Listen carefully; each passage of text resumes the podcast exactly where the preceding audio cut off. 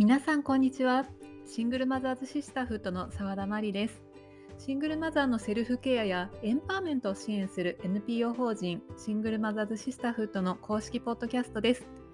私たちのキャッチフレーズ Turn Lemons into Lemonade 酸っぱいレモンを美味しいレモネードに変えちゃおうという英語の格言にちなんで番組の名前はレモネードラジオ。レモンをレモネードにの精神で前向きに人生を進めていくシングルマザーの生き方を祝福するそんなラジオです。いつもは代表の吉岡真子さんがお送りしているこちらの番組今回から複数回にわたってスタッフである澤田真理がお届けします。シングルマザーズシスターフットでは毎年5月と12月に啓発と寄付のキャンペーンを実施しています。有志のシングルマザーがチームを結成してエッセイを制作発表し活動に共感してくださる方々に応援の寄付を呼びかけています。このキャンペーンは2021年の5月にスタートをして2023年5月現在で5回目を迎えています。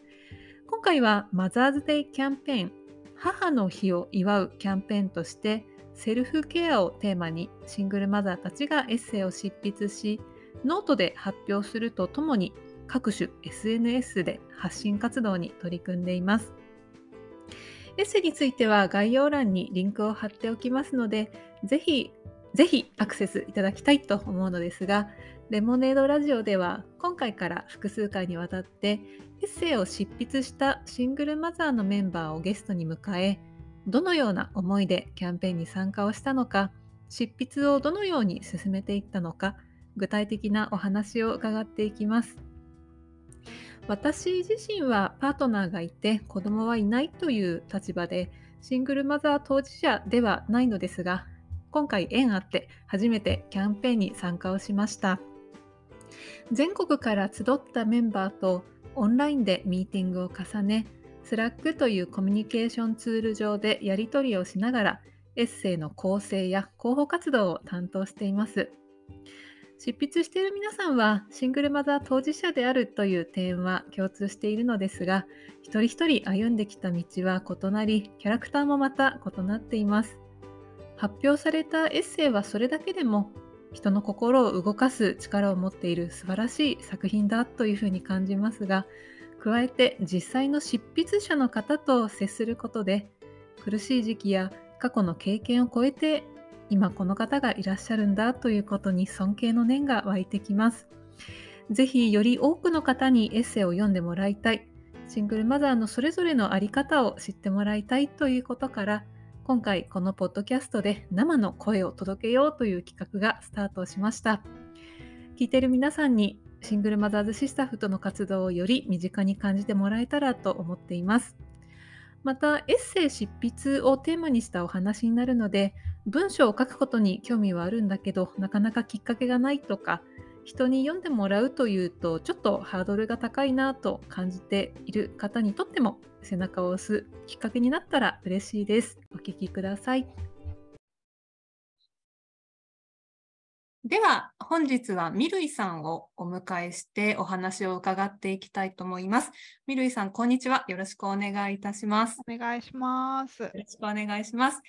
えー、みるいさんが今回執筆されたエッセイについて私から簡単にご紹介をします。タイトルはプロが伴走してくれるセルフケアを半年間受けてみた。えー、妊娠、出産の後でいわゆる産後うつに悩まされて日常生活すらままならないという状態に陥ってしまわれたみるいさん、えー、その中で自治体が行っている母子支援に力を入れた訪問看護というサポートの存在に出会って、え、勇気を出して申し込みの電話をかけられてでこの仕組みというのが体調が整っていくきっかけになったというご経験を綴られています。エッセイの最後にはこの訪問看護の存在が今悩んでいる方に届きますようにというメッセージを書かれていらっしゃいました。えっと、まずはこのエッセイのテーマでもある訪問看護についてえミルイさんからもぜひ直接伺えますでしょうか？はい、私の話は本当に一人のこう体験談として聞いていただければと思うんですけれども、シンプルに、えーと、看護師さんがお家までやってきて、あれやこれや話を聞いてもらえたりする、あの医療保険が使えるシステムっうんていう感じです。はい、ありがとうはいます。実際にその看護のプロの方がこうはい来て話を聞いてくださるっていうことなんですね。そうなんですよ。うんかやっぱ病院に行くとか、こうハードルが高かったり、うんちょっと体の体調が悪くて、それうんどころじゃないみたいな時とかも、このいめえー保険証のを使はいって、あのそういうサービスが受けれるっていうのは本当に知らなかったので、うん使ってみて 使い勝手がいいなぁみたいなうんうんうんことを思いながらうん体験していました。はい、そうですよね。私自身もあの今回このエッセイをきっかけにして初めて、はいあこういう仕組みがあるんだなというのを知ったあのはい一人ですね。はい。やっぱ訪問看護っていうと、こう、介護が必要な方、はい。お年を召されて、うん。なんか管がつながっていて みたいな、う なんか寝たきりでみたいな、そういう印象があるんですけど、うん。なんか実際は本当にちっちゃなお子さんから、うん。こうお母さんメンタルにちょっと調の調子が悪くなってきてしまった人とか、お年を召した方までだ誰でも使えるシステムなので、うん面白いなというか、うんへえと思いながら使いました。うんうんうん、そうですよね。あのご自身でこう直接電話をかけてあのアクセスされたというのは、はい、結構珍しいことだったっていう。そうですね。なんか初めてですって言われました。その訪問看護のその方に。そのなんステーション、訪問看護ステーションができて、はい、数年なんですけど、初めての事例だって言われて、そうですかって なりました。そうだったんですね。はい。はい、ありがとうございます。ははいい、で、あのーまあ、そういったあの訪問看護を含めたご自身のはい今回はエッセイにということだったんはいですが、えっと、そもそも今回のキャンペーンとの出会いについて、はい。ぜひ教えていただけますでしょうか？はい。私は今回のキャンペーンは初めて、本当に初めての参加になるんですけれども、えーと一番初め、えーと、このキャンペーンの主催者であるはいシングルマザーシスターフットとの出会いは、なんか Facebook 上で偶然知ったっていうところからですね。はい。そこから問い合わせをしてみて、えっと、いくつかこ講座というか、無料で開催されている講座に参加したときに、えーはい一緒に参加されている方が、今度こんなキャンペーンやるのよね、参加は悩んでいるの？みたいなことをお話しされていて、あそういうのがあるんだっていうのを知りました。あ、へえ、あ、そこのきっかけで。はい。実際に、あのーそこからじゃあ、エッセイを書いてみようっていうふうにはい。思われたのは、何かどういった気持ちがあったんでしょう？そうですね。なんかやっぱり自分が経験してきたことをちょっと客観的に眺めてみたい。できれば宿題みたいな感じで、ちょっと、なんだろう、締め切りがある場所でやると、それが進むかもしれないっていうう、んすごいうん自分のためな感じで 参加してみました。うんうんうんはい。うまくこの機会をこう使ってっていうんでしょうかね。そうですね。そうですね。はい、見ようかなと。はい。実際にどうでしたか？こう執筆を始めて、第一項が書き上がるまでは。上がるまでは、はいもう迷いっていう感じですね。なな何を書いたらいいんだろう、どこをゴールとしたらいいんだろうとかはい。うものをずっとこう、おもんもんしながら、うん答えがない文章が出来上がる みたいなのが第一項でしたね。うんうんまずはこう、いろいろとこう文か書いてみたいな。うんうん、というプロセスがあって、そまあそうそうですよね、そうですよね。よね。はい。本当に何もないところから、はいまず。書き出してみるということと、はいあの今回は最初からこの,、あの訪問看護を使使ったっていう、これを書こうっていう思いがあったんですか？書いていく中ではっきりとしていったっていう感じなんでしょうか？いや、最初から割と書こうとは思っうんうん。てました。なんか、自分でもちょっと別で文章にしてみていて、なんかもうん文字で 自はい分の気持ちを整理したいみたいな癖があるので、書いてて、あ、これ、でも、ななんだろう、ゴールが見えないので 自分だけで書いていると。はい。なんか、あーなんか整理したいな。せっかく私、いいケアを受けたから、でも誰も知らないよな、みたいな、っうんうんていうところがあって、えこのキャンペーンにのテーマを見て、うんあこれもしかしたら合致してるかもと思っうんて、訪問看護っていうのを選びましたね。なるほど。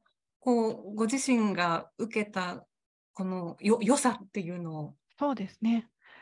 誰かにシェアしたいうんっていうのは思いました。うんなんか、検索すれば出てくるんですけど、はい。えっと、うんやっぱり普通に Google とか Yahoo とかで検索しても、やっぱお年寄りのためのサービスみたいうんな、介護保険で使うものみたいなイメージがはい。やっぱり先に立っているので、うん。ああまり自分が使えるサービスだと思うような情報にうん。出会わないし、うん。えー、と実際、訪問看護ってあの自分がみを見てくれているお医者様のはい訪問看護指示書っていうものがないと、うんはい、うん入ってもらえないんですけど、医療保険が使えないんですけど、はい。お医者様も知らない。利用利用する対象の私たちも知らない。みたいな、みんな知らないサービス。両方からもし知らないサービスなので、なんか、こう、どっちでもいいから届くといいなみたいな思いもありました。そうか、こう、はい利用する側、はい市民の側っていうんですかね。はいはい そのお医者さんの方、医療の方にも、もう知らない知られているはいはい。そうなんですね。そうか、そうか。そうなると、はいなんかこう、これを、こう、多くの人に、なんか使命感っていうんでしょうかね。そんな感じも。そうですねす。ね。なんか自分が、なんかやっぱり妊娠中もちょっと鬱っぽくて、うんうん。産後ぐっと悪化してしまったんですけれども、やっぱり入院し、さ産科に入院している間出産した直後数日間、やっぱり皆さん、えーと病院で過ごされると思うんですけど、そこだと助産師さんとか、近くにお医者様がいうんて、うん。なんかこう、うん、なんだろうな、マンツーマンでうんしっかりケアしてくれるんですけど、ある一定の期間が経つと、じゃあお家にうん戻りましょうみたいな タイミングがあって、その時にこのサービスをお医者さんもしくは助産師さんに言ってもらってたら、私こんな苦しまなくてよかったなってすごく思うんですよ。うんうん。でも誰もアドバイスをそのタイミングでしてくれなかったので、なんかもっと多くの人がこういうサービスを使えるようになったらいいんじゃないかなって思ったのがすごい書きたいなと思ったうんうんポイントですね。はい、ありがとうございます。はい。実際にこう、第一項というのを書き上げて、あの、このキャンペーンでは構成のプロセスというのはいに入るわけなんですけれども、はい実際にキャンペーンメンバーにこうはい読んでもらって、はい構成でいろいろとこう、はいはいあ入るっていうんでしょうかね、コメントを受ける中で、どうでしたか？結構エッセイは変わっていきましたか？いや、変わっていきましたね。そぎ落とされていくというか、なんか、はい。こう、筋肉質になっていくみたいな自 由を受けました。なんか、一番印象に残ってるのが、はい。こう、点のサポートだけじゃなくうん。画面での具体的な助けが必要だったっていう文章がをエッセイの中では書いてるんですけど、これを構成者さんから提案してもらって、なんかすごい分かりやすくなっうん。うん。ななんだろうこう私がこういうことがあってああいうことがあってみたいなことをつらつら書いていくのをはいギュッとなんか印象的な文章をにししてくださって、ああ すごいな、人の目はとうん思いました。うんうんうん。いや、この表現、実際に読んでいる時にもとても分かりやすいはい。例えっていうんでしょうかね。あの、はい。これまで受けられてきたその時その時っていう、なんか、はい。その場その場のサポートだけではなくて、もっとこう、ひとまとまりのとか、はい。一連のそういうサポートっていうのがはい。必要だったっていうのは、本当にこうね、分かりやすく簡潔な比喩だなというふうに。もう本当に構成者さんに感謝ですね。うん。はい。そして、構成とこう、第2項、3項というプロセスを経て、いよいよあの、エッセイが公開されたわけなんですけれども、どうはい。でしょう、周りの方の反響などはありましたか？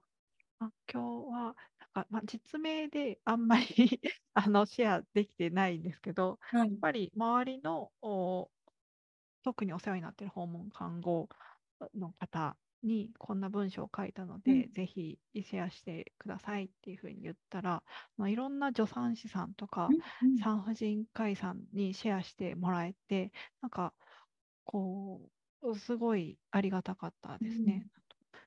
特に印象に残ってるのは、その訪うん。問看護をしてくれて私の担当をしてくれている方が、はい。自分のおお母さんにうんうん。こんな文章を書いてくれたから見てみてってこううん。送ってうんもらっうん。たら、なんか、こう、お母様からその、あなたはこの人の心を支えてるんだね、うん。命を救っている仕事なんだねってう言ってん。もらえたっていう風にぽっつりと、あの、私に言ってくださって、すごい印象に残っうてます。んうん。やってよかったなってうんうんうん。思ってますね。なるほど。いや、そのお話すごく、なんでしょうかね、あの、う嬉しいというか、こう、ね。なんか、ありがたなという。ね、ほんとに、え、良かったなと思ってます。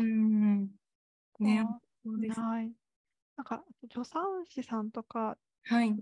に広まったのがとても良かったのかなと思っていて、なんうん。か、私自身が、あ、どっちかっていうと、はい。こう、ん、なんだろう、出産した後、密着してお母さんと、うん。その出産した直後の、女性というか、お母さんとやり取りする助産師さんから、こう、熱血アドバイスをいただいていたんですけど、はい。なんか、やっぱり結構やばそうなのは、それぞれ助産師さんとか、看護師さんとかから目で目で見て分かるらしくて、この人病院出てから大丈夫かなってあやっぱなあ。るみたいなのうんで。なんかそういうひこええ、ものを、そういう状態を目の当たりにしている方に、うんうん。んな方法あるよって、あの、おノウハウが伝わるというか、なんだろう、や。り方が伝わると、な1人でも2人でもうん。苦しむというか、しんどいお母さんが減るんじゃないかなと思っていて、良かったなと思ってうんうんうん。はい。そうですよね。さっきも、こう、助産師さんとか、まあ、医師の先生も知らないというお話ね。がありましたもんね。こういうエッセイを通して、あ、こういうのがあるんだっていうのをまずはい。認知ができるって、すごく意義のあることだなって思います。ありがとうございます。はい。はい。えっと、ではですね、これまで、あの、お話伺ってきましたけれども、最後に、あの、番組を聞いてくださっている方、エッセイを読んでくださった方に伝えたいことを、ぜひ、あの、メッセージとして伺えますでしょうか？はい。メッセージというとちょっと、なんか大げさになってしまうんですけれども、はい。いや、あの、しんどい時に、なんか助けてっていうのってうん。すごく勇気がいることで、なんか自分をダメ認定しないといけうんうないとか、んうなんんうん。なんか自分できませんでしたって 白旗を開けなきゃいけない感じに思いがちだけれど、あ、そうそこそ そそういうタイミングがあってもいいし、なんうん。か自分を助けてくれる人は絶対いる、助けたいと思っはい。てくれてる人は絶対いるので、うなんん。かこう、相談したり、助けてっていうのを、なんか諦めないというか、うん。ししつこく なんか、こんなことで困ってるんですって言い続けるって大事だなって思っています。はい。そうですよね。あの、助けが必要だっていうふうに、まず自分で、あの、そういう認識をして、で、それをこう、さらに声を上げるっていうことって、はい。あの、そう簡単なことではないはい。んですよね。本当に今おっしゃっていただいた通りで、いや、なんか自分が弱いんじゃないかとか、あの、できてないんじゃないかとか、こう、自分の中でもきっと、あの、葛藤が起こるでしょうし、うん、でも、それがはいできるっていうのは、すごく一つの強さっていうんでしょうかね。うん、なんかそんな風にもはい。思うエッセイといいますか、あのはい、そんなことをはい感じました。ありがとうございます。はい、いえいえ、こちらこそ、はいあの、お話どうもありがとうございました。ありがとうございまはい、した。ありがとうございました。本日はみるいさんにお話を伺っていきました。